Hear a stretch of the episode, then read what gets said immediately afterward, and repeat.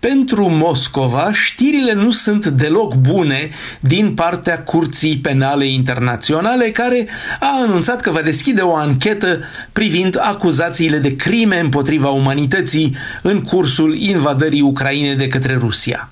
Se pune însă întrebarea care sunt faptele comise în Ucraina ce ar putea fi catalogate drept crime de război sau crime împotriva umanității.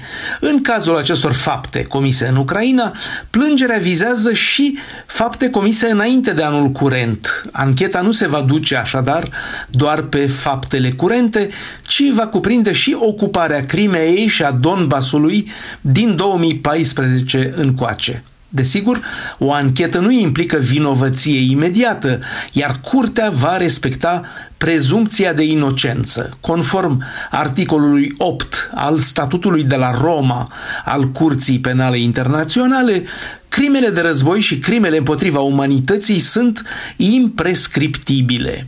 Violențele împotriva civililor, tortura, jafurile, maltratarea prizonierilor, deplasările de populații sau folosirea unor arme interzise intră în această categorie. Oricine a participat la comiterea acestor infracțiuni poate fi condamnat la închisoare pe viață, de la simplii soldați până la superiorii care dau ordine și liderii care iau decizii politice. Executarea unui ordin ilegal ilegal rămâne o infracțiune.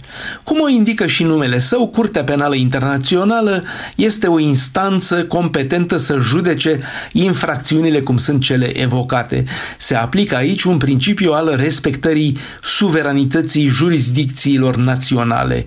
Concret, Curtea Penală Internațională poate judeca infracțiunile săvârșite într-un stat atunci când acesta nu a preluat cauza sau când statul respectiv nu poate să o facă, cum se întâmplă cu Ucraina, care este prinsă în plin război statul trebuie să fie ratificat și tratatul Curții Penale pentru a fi membru al acestei instanțe.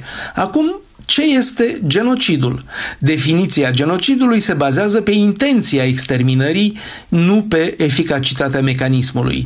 Cifrele sunt irelevante. Uneori tentativa eșuează, dar tentativa tot ca genocid va fi etichetată.